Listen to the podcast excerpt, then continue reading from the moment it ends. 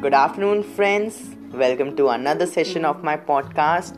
And this podcast is a continuation of the last podcast. In the last episode, we discussed about Alankar and the first type of Alankar that is Alankar. और आज के इस episode में हम पढ़ेंगे about अर्थालंकार तो शुरू करते हैं अर्थालंकार का सबसे पहला भेद है उपमा अलंकार उपमा का अर्थ है दो असमान वस्तुओं या व्यक्तियों की तुलना कर उनमें कुछ समान दिखाना। जहाँ रूप, रंग, गुण आदि के आधार पर दो वस्तुओं या व्यक्तियों की तुलना की जाती है, वहाँ उपमा अलंकार होता है। उपमा अलंकार के अंग। उपमा अलंकार के चार विभिन्न अंग होते हैं। सबसे पहला उपमेय, जिसकी तुलना की जाए। उपमान, जिससे तुलना की जाए। साधारण धर्म समान गुण या विशेषता, यानी जिसके जिसके द्वारा तुलना की जाए। वाचक शब्द, जिन शब्दों की सहायता से उपमा अलंकार की पहचान होती है, जैसे सा, सी, तुल्य, सम, जैसा, ज्यो, सरिस, के समान आदि से सब अब हम देखते हैं कुछ उदाहरण। सबसे पहला उदाहरण, कर कमल सा कोमल है।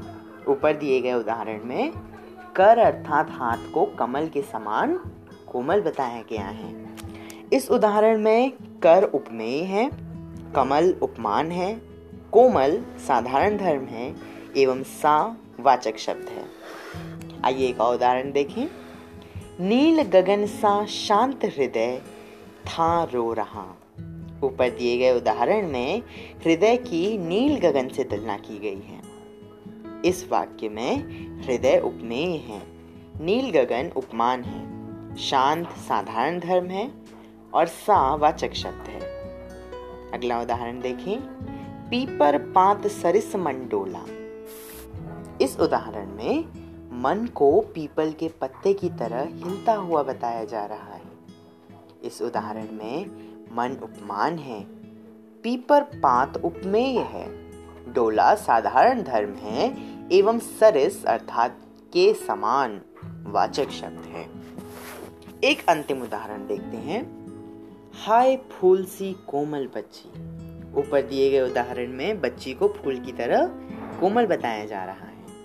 इस उदाहरण में बच्ची उपमेय है, फूल उपमान है, कोमल साधारण धर्म है एवं सी वाचक शब्द है। अब हम पढ़ते हैं दूसरा अर्थ अलंकार यानी कि रूपक अलंकार। तो जब गुण की अत्यंत समानता के कारण उपमेय के को ही उपमान बता दिया जाए यानी उपमेय और उपमान में अभिन्नता दर्शाई जाए तब वह रूपक अलंकार कहलाता है। आ, अब रूपक अलंकार में सा सी तुल्य सम इन सब शब्दों का प्रयोग नहीं होता है और रूपक अलंकार में उपमान और उपमेय में कोई अंतर ही नहीं दिखाई पड़ता। तो कुछ उदाहरण देखते हैं जिससे ये अलंकार और ज़्यादा क्लियर हो जाए।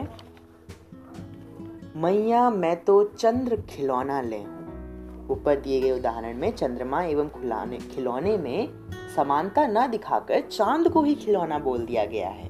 अतएव यह रूपक अलंकार है। अब चरण कमल बंदो हरिराई। इस उदाहरण में, इस वाक्य में चरणों को कमल के समान न बताकर चरण को ही कमल बोल दिया गया है। अतः यहाँ भी रूपक अलंकार है। अगला उदाहरण है, शशि मुख पर घूंघट डाले, आंचन में दीप छिपाए। अब ये इस वाक्य में अगर आप देखें तो मुख, यानी कि अगर हम मुख को उपमेय माने, इस पर शशि, यानी कि चंद्रमा, जो कि यहाँ पे उपमान है, इसका आरोप है। यानी कि ये, यह बताया गया है कि चंद्रमा ही जो है, वो मुख के समान है। यानी मुख जो है वो चंद्रमा है। अतः यह उदाहरण भी रूपक अलंकार के अंतर्गत आएगा। अगला देखिए।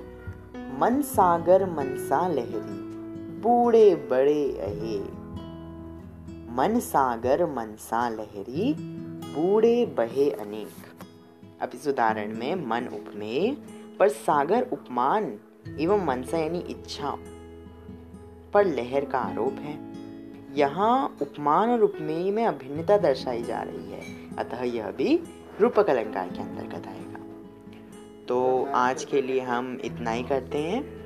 बाकी के दो अर्थालंकार हम अपने अगले एपिसोड में डिस्कस करेंगे।